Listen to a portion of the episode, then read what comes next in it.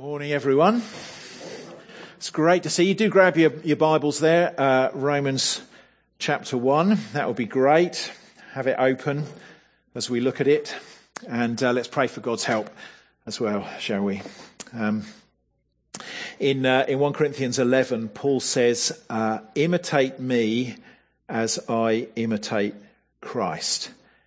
Um, and, and, Father, this morning, as uh, as we see him here in in Romans 1, um, imitating Christ's love for his people um, and his passion for his gospel.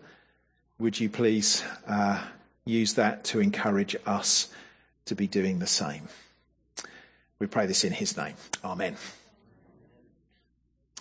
Okay, so my proposition for us this morning, my suggestion for us, uh, is that the gospel um, this gospel of God that, that Paul's been talking about uh, in Romans, it's like a chili. Okay, it's like a, it's like a hot pepper. It's like a jalapeno. Okay, it's like a piri piri. All right, it's like a scotch bonnet. Okay, it's spicy. In, in other words, now before you shake your head in disbelief, um, before you say, Steve, you really need a holiday, mate um, or you need your head examining or something like that because you've gone off on one again. Let me just say this is not my idea. Okay, it's that of a chap called Theodoret, who was uh, a bishop in the Syrian church in the fifth century, who likened the gospel to a pepper, he said, that outwardly seems to be cold, but the person who crunches it between his teeth experiences the sensation of burning fire. That's what the gospel's like. He said it might look cold, it might look unremarkable uh, on the outside, but you bite into this gospel of God and you'll discover it's fiery. It's potent, right? Because the power of God is working through it. In other words, the power of God works through the gospel of God. Uh, or as verse 16 puts it, the gospel is the power of God for salvation. That's what we're going to see this morning. One of the key things we'll see this morning as we look at this second part of Paul's introduction to his letter to the Romans. So verses 7 to 17, kind of the second part of his introduction. Um, and, and, as we'll see, I think we get quite an insight into, into Paul himself in, in these uh, verses. I, I, think we get into, we get to see his heart. Uh, you know, I, I, don't know whether you've um, whether you've ever had pen pals. Do people have pen pals anymore? Do kids at school have pen pals? No, is that not? That's not a thing anymore. Back in the day, you know, when I was at school, we used to have pen pals, and and um, uh, and, so they would be somebody. Uh, school kids were, in, were were kind of encouraged to write letters to somebody that we didn't previously know, somebody who lived in a completely different place, usually different country to us. I guess it was kind of uh, a way to um, sort of encourage cross-cultural communication, that kind of thing. Um, and, and, if you were ever involved in that as a, as a kid, um, it's amazing the insights you get into someone that you've never met, you know, or never met in person, just, just by reading their letters. And I think you can see that here with, with, with Paul in these verses. I think we get to see his heart here. Um, if, if, you're around uh, uh, last week, you'll know that we, we, we looked at Paul's greeting, those kind of opening six, uh, seven verses, as he spells out who he is, you know, his, his credentials as a servant of Christ and an apostle um, of Christ. And then we saw what his message is, didn't we? That it's the gospel of God verse 1, uh, which he unpacked to show that it's the same gospel that was promised in the Old Testament. Um, it's the gospel that's centered, that's focused on the person of Jesus. Um, we saw that it's the one gospel for all people. There isn't another one. And that calls those people to the obedience of faith in Jesus Christ. And, and now, now that he's done that, he's kind of continuing his, his introduction by addressing uh, the church in Rome, I think in this very personal way that enables us to see his heart. And, and as we get a glimpse of what Paul's heart is, I think we can probably pick out a couple of things about him that we might actually want to hold up to ourselves and, and see to, to what degree do we uh, do we share these things with Paul? To what degree is our heart like his heart? I think we can do that here. So two things I think were shown, a heart for God's people and then a passion for God's gospel. A heart for God's people, a passion for God's gospel. So let's have a look at a heart for God's people in verses 7 to 13. I want to take us back to verse 7. I know we read it last time and as part of Paul's greeting, but we only mentioned it in passing really. And I'd like us to notice here, this, this might be a very, uh, a statement of the blindingly obvious, but I want you to notice who the Romans are that he's writing to and just see that they're Christians. You might have picked that up uh, easily enough already, but look verse 7, to those in Rome who are loved by God, and called to be saints. And that word loved or beloved, um, it's, the, it's the same term that God applied in the, in the Old Testament to his, his people Israel. So, so Paul's emphasizing here that these Christian readers in, in Rome, they're, they're Paul, they're, they're God's own dear children. They're his chosen people.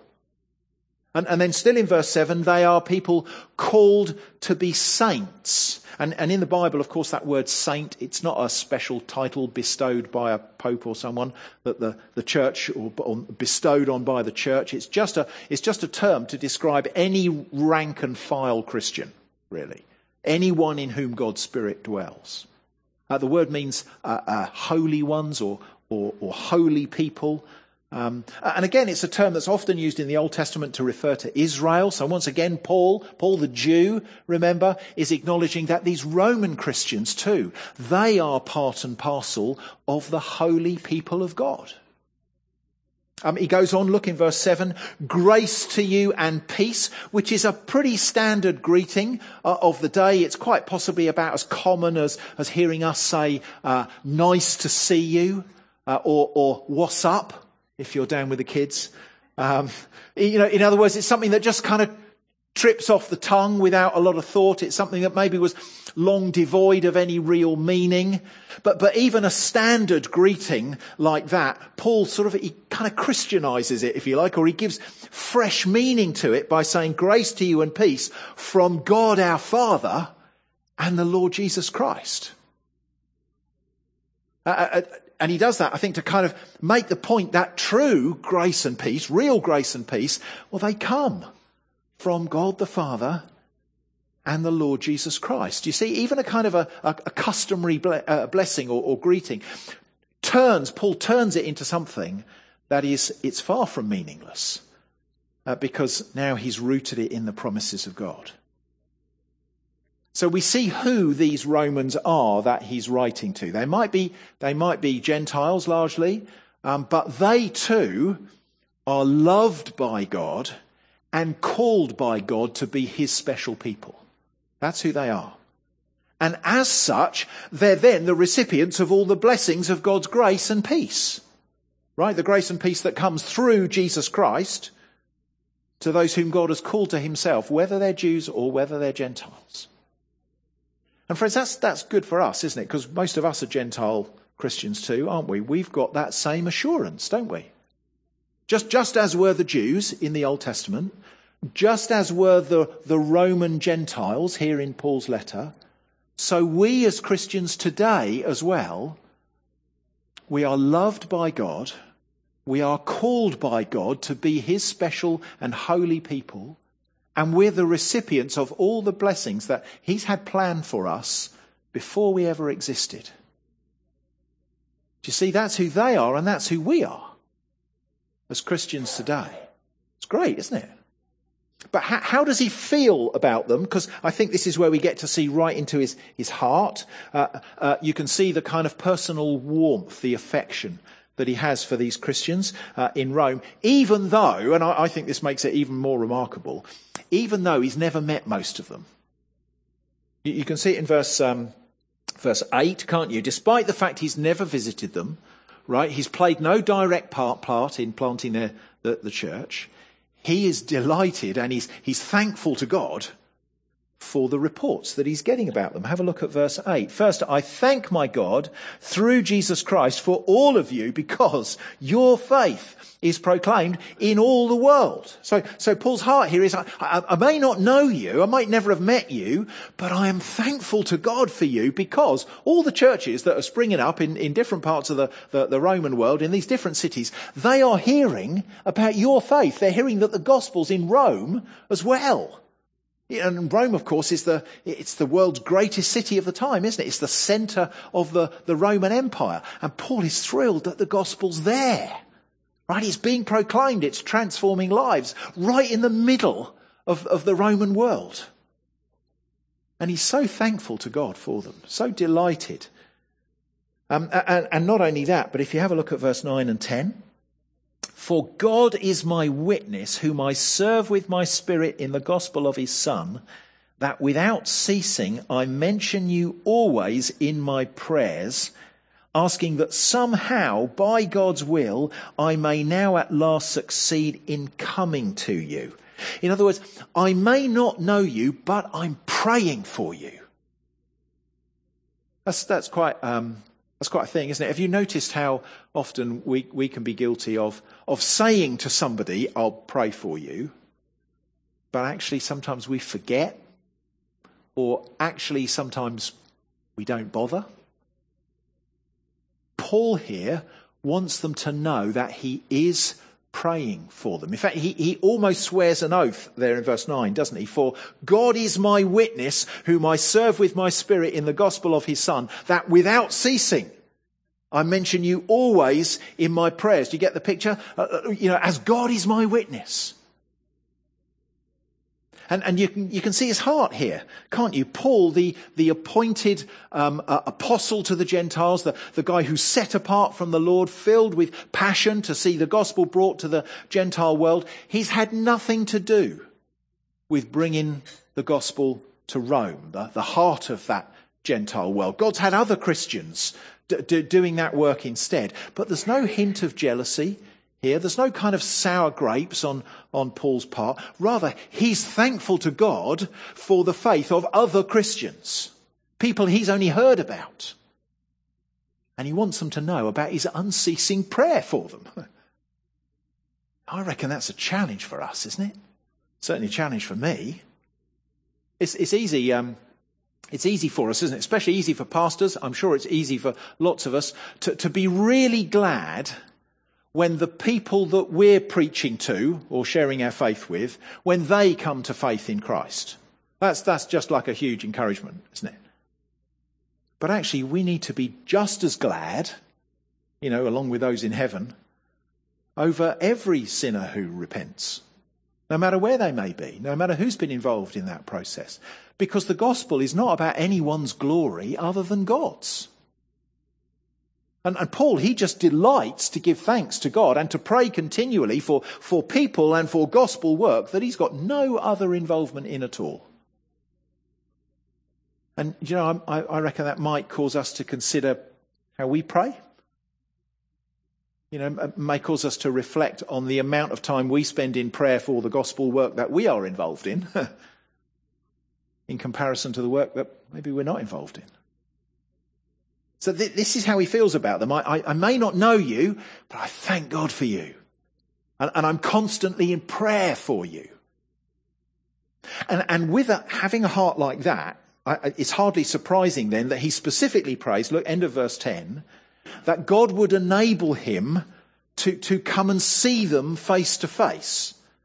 Um, what, one of the things you may love, I, I, certainly love, is, is when we get one of our mission partners coming to actually visit us. Sometimes it happens in the summer, doesn't it? In the summer holidays, um, and, and and and it would be great, wouldn't it, if if folk from here could go and visit them as well? What a fabulous thing to do! Because isn't it just the case? Don't you find this that when you're thankful to God for the ministry of others, when when you're holding people up in their prayers, in your prayers don't you just want to meet them and spend time with them and get to know them? Um, I'm going to be up in the north in a, in a few months' time, uh, preaching up in the north. And on my way back, uh, I'm popping in to visit Dan James. Some of you will know Dan James. He planted a church, or he, he was uh, asking for prayer for planting a church on the Eyres Monsell estate in, uh, in Leicester uh, when he was preaching here last, uh, last summer. He's, he's, visited us a few times. He's encouraged us with his preaching. We've prayed for that church plant. That church plant is, has now happened. It had its first uh, service, I think, la- last week or the week before. Um, and, and, and I, I'm really looking forward to being able to go and visit him and go along to that church plant that we've been praying for and see firsthand that new church family and encourage them where they are as he's encouraged us where we are. And that, that's, that's Paul's longing here. It's his dream. He, he would just love to go and see the, the, the church in Rome. Um, you'll notice his prayer uh, in verse 10 is that somehow by God's will it might be possible so it's, it's a humble prayer, isn't it? it? It's not a prayer that, that sort of presumes to know what God wants. It's a prayer that says effectively, you know, not my will, but your will be done, which, which isn't an easy thing to pray, is it? When, when your prayer is also the deepest longing of your heart. um, but that's how he prays. He submits his own will to God's will. But why does he want to see them? Okay, why does he not just want to be thankful for them, prayerful for them, but actually go and see them as well? Have a look at verse 11. For I long to see you that I may impart to you some spiritual gift to strengthen you. So his motivation is to strengthen them, isn't it? His heart is to kind of further encourage and strengthen and establish them in the faith. But notice too, and, and perhaps this is because he, he doesn't know them, uh, he senses they, they might misunderstand, you know, his, his, his pastoral concern for them as sort of lording it over them. So he kind of rephrases, he, he clarifies what he means uh, in verse 12. That is that we may be mutually encouraged by each other's faith, both yours and mine. Do you see? He kind of rephrases what he, what he means to stress that he, he doesn't want to visit them just to encourage them, but also so that he too would be encouraged by them. Do you see? Um, in other words, he, he, wants to he wants to emphasise that his his dream, his longing of of visiting them, is not it's not about him as the kind of the great apostle, you know, coming to impart to them some kind of great blessing. Now, this is Paul, thankful for their faith, constantly in prayer for them, longing to visit, so that he and they might be mutually encouraged. And friends, do you know, I, I just think that is a, that is a fundamental principle of gospel ministry, isn't it? It's never one way. We're, we're never, I, I think, involved in ministering to someone else without also being ministered to ourselves. Uh, is that, is that your experience? That's, definitely my experience. You know, what, another thing about being a pastor, I suppose, is that some of the meetings that we, we have with people on the surface of it are, are because I, am there to minister to them, to help them uh, in some way. To be honest, it's never like that. Because God uses those times to encourage me, right? Minister to me through the faith of the people that I'm with.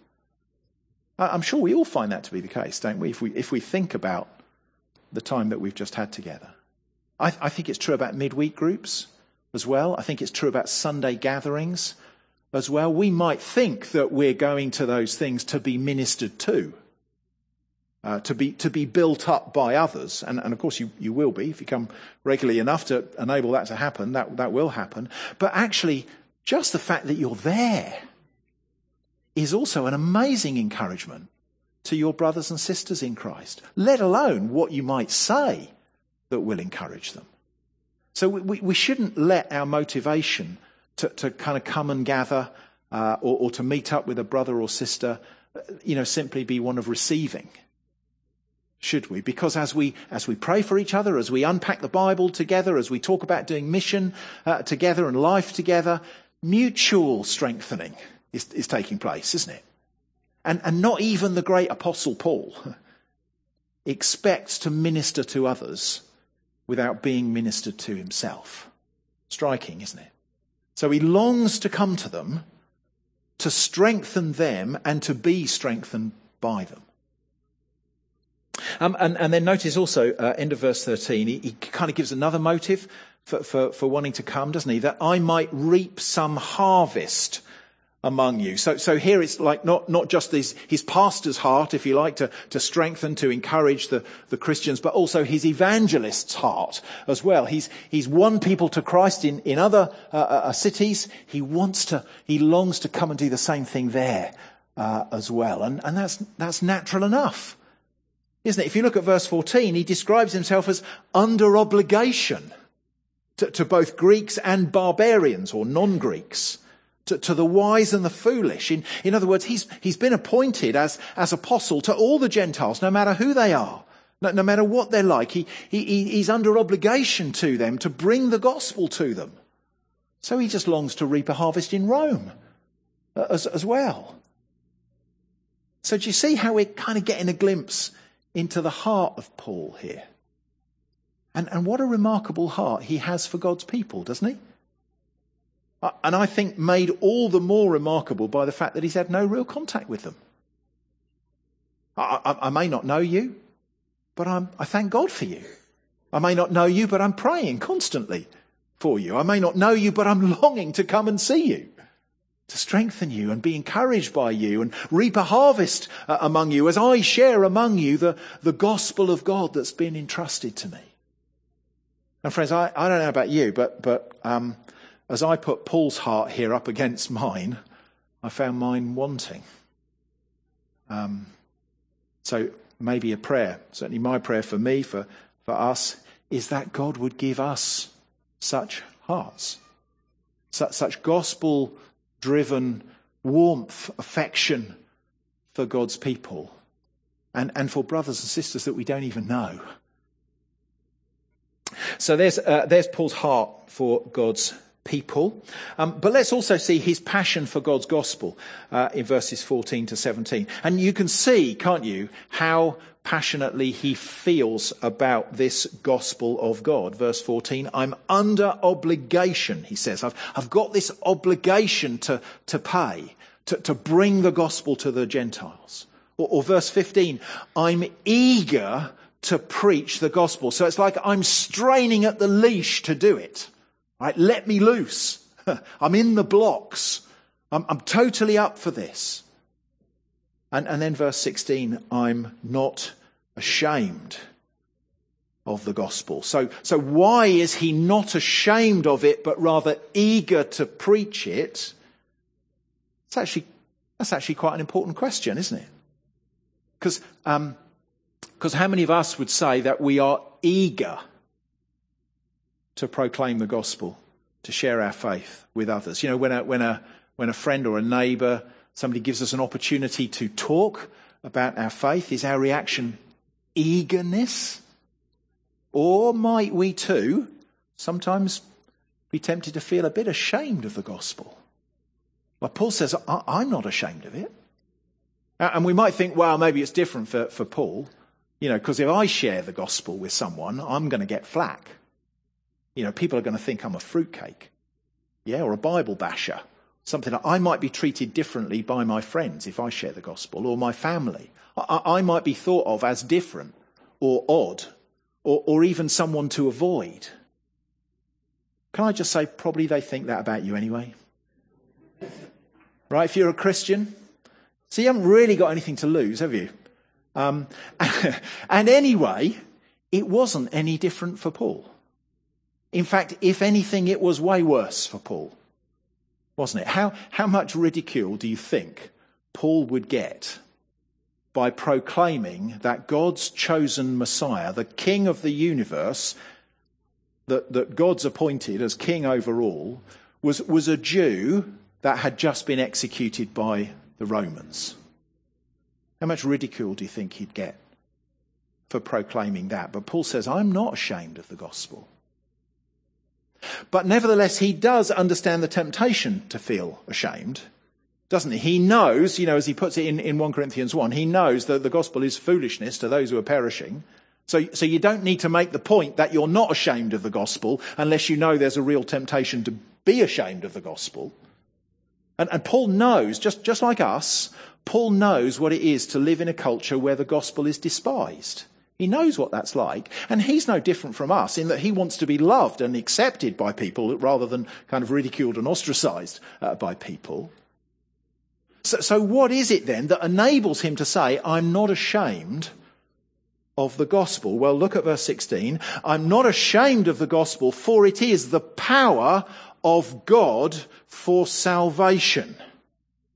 In other words, people may despise the gospel. They may think it's for, for weak people who need a crutch to lean on or for deluded people with no better sense. And indeed, the world may prefer to boast in its power.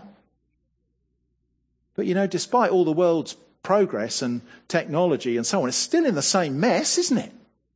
It can't solve the inherent problem of sin. But you see, Paul knows that the gospel is God's power to save people from their sin. People around uh, Paul may have mocked and, and crucified Christ, but Paul knows that when Christ died on the cross, God's power to save was unleashed on the world. So he says, I'm not ashamed of the gospel. It's God's power for salvation. That the power of God works through the gospel of God. So I'm, I'm not going to be ashamed of that gospel. And friends, I wonder whether you uh, this morning uh, know something of that in your own life. Do, do you know what it is to call God your Father? Do, do you know what it is to be forgiven and made righteous in God's sight and have all your sin expunged? Do you know what it is to, to know the transforming power of the gospel in your own life? Do you, do you know that? Well, then, how can we be ashamed of that gospel when we know that it's God's power for salvation? You, will notice as well that, that it's not the end of the sentence, is it? The gospel is the power of God for salvation to everyone who believes. In other, in other words, God, God doesn't kind of pick and choose on the, on the basis of merit or, or on the basis of social standing or, or, on the merit, on the basis of, of class or ethnicity or something like that. God, God doesn't say, oh, it, it's only for Jews. Or he doesn't say it's only for those who are respectable or, or it's only for those who work hard for it. No, the gospel is for everyone who believes. And it's for everyone because the way that the gospel saves people is the same for everyone. And that's by faith, by believing. This, this is the heart of the gospel, isn't it?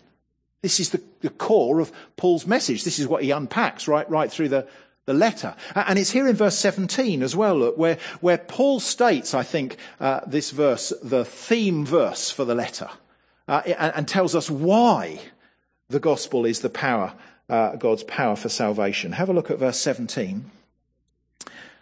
For in it, the righteousness of God is revealed from faith for faith. As it is written, the righteous shall live by faith. So the gospel, Paul says, is God's power for your salvation and mine because in it, God reveals his righteousness. Okay, and we might kind of scratch our heads a bit at that, think, oh, that's a bit surprising. You know, if, if I said to you, what does the gospel reveal about God? You, you might say, it reveals God's love uh, in the gospel or, or God's grace or, or, mercy in the gospel. And, and of course, that, that would be right, wouldn't it? But what Paul says here is that we see God's righteousness revealed in, in the gospel. That, that's God's, uh, God's attribute of, of being right, of being just.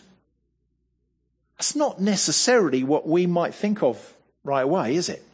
So, so why does he stress that here? Why does he stress that God's righteousness is revealed in the gospel? Well, it's because the, the, the, the message of the gospel is that in Jesus, God has, God has opened up a way but by which sinful, guilty uh, people like us can be brought back into a relationship with God in such a way that God has been perfectly righteous, perfectly just in the way that He's done it. Right? In other words, in such a way that our sin has been really dealt with. Right? Not, not just kind of swept under the carpet and forgotten, but, but really got rid of. And I, I don't know about you, that gives me massive assurance. Because if I thought that God dealt with my sin by sweeping it under the carpet and just saying, well, let's just pretend that never happened, shall we? Well, I would think, well, how can God be just if he's prepared to do that? How can he be a righteous God if he's just prepared to leave sin, even my sin, just kind of unpunished, like it doesn't even matter? That's not a God you can have a lot of confidence in, is it? I, I, I might well be left wondering, well, well, have I, have I really been forgiven? Because surely justice has to be served, doesn't it?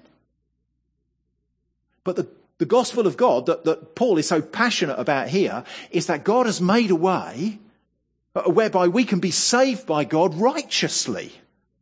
In other words, with, with justice still being served. And that way is for the penalty of my sin to fall not on me, but on Jesus instead of me. And that means that justice has been served, and yet I can be confident that the penalty for my sin will not be required of me because Jesus has paid it already. Do, do, do you see? Because, because God's righteous, he, he won't punish sin more than once, and my sin has already been paid for because Jesus has paid it for me. Which means that God's righteousness is demonstrated, He's shown to be righteous, and it means that I am truly forgiven and declared righteous in God's sight. Friends, isn't that staggering? How could we be ashamed of a gospel like that? There's, there's more. Look, middle of verse 17. This is a righteousness that is f- from faith for faith. Or, or um, it's a righteousness that begins and ends with faith. Uh, it, it's, it's by faith from first to last.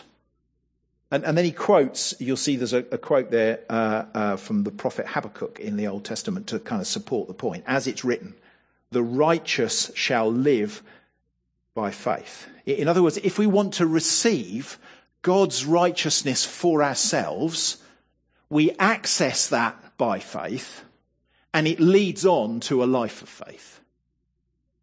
And friends, this is the great truth of the gospel, isn't it? It's the thing that separates Christianity from every other religion or, or from mere religion. It's the truth that we can't work our way into the good books of God. It's received by faith and it leads to a life of faith. There are no works that we can do, no kind acts, no religious ceremonies, no moral lifestyle, no personal performance that can come close to meeting God's standards. There's no way that we can somehow climb up to Him through stuff that we do, you know, through, through our own merits. We just can't do it. But we don't have to. Because in Jesus, God has come down to us and he's done it all for us. So that we can stand in a right relationship with him simply by placing our faith, our trust in him. This is the gospel of God. Right? The message that Paul longs to come and share among them. The, the message that he's writing this letter to them in order to, to lay out for them. So, so what we see here really, it's, it's a summary of what he's going to unpack through the, through the letter. And you know, one challenge here for us friends, I, I think, is to be reminded that this gospel is powerful. Right? It's the means by which he will save people. And what makes it powerful to save is that its saving power is not dependent on human achievement. It's, it's dependent upon simply believing this gospel of God. In other words, the good news of being made right with God is that you don't have to achieve it because Christ has already achieved it for you on the cross so that God can save everyone who simply trusts in what Christ has already done.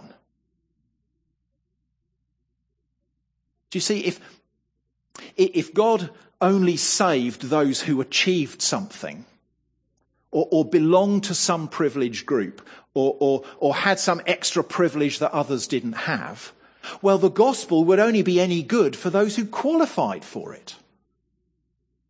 But that's not the case. It's for everyone. Because what the gospel reveals is that salvation is all about God's grace. And that grace can reach anyone without distinction as, as they simply reach out and, and grasp hold of it by faith. And, and that means that if you haven't done that yet, all you need to do is reach out and place your trust in the gospel of God to save you. And if you have done that, as most of us here have, then friends, let's not be ashamed of it. It's the power of God for salvation. But rather, let's be eager to proclaim it, to preach it, to share it with the needy communities around us in a multitude of different ways. You know, as we, um, as we help one another to build friendships with those who don't know Christ yet, as we work together in the local church in evangelism, as we share what we know of the Lord Jesus with those that God brings us into contact with, and then invite them to come and hear some more. As we support the church planting initiatives that we have going on, and the mission partners that we support to see that gospel shared in other places too. Friends, let's not be ashamed of the gospel because the, the power of God is still working through the gospel of God today just like it's always done. Should we pray? Let's pray. Our gracious, loving Father, um, you know our weakness. Um, you know how so often we have a, uh, a lack of heart for your people, um, lack of passion for your gospel. Um, thank you so much for reminding us this morning that you uh, offer salvation to us all without distinction. Um, help us to be uh, passionate about seeing it proclaimed to all. Show us how we might use the time, the gifts, the resources you've, you've given us towards that end. And all of this we pray in Jesus' name. Amen.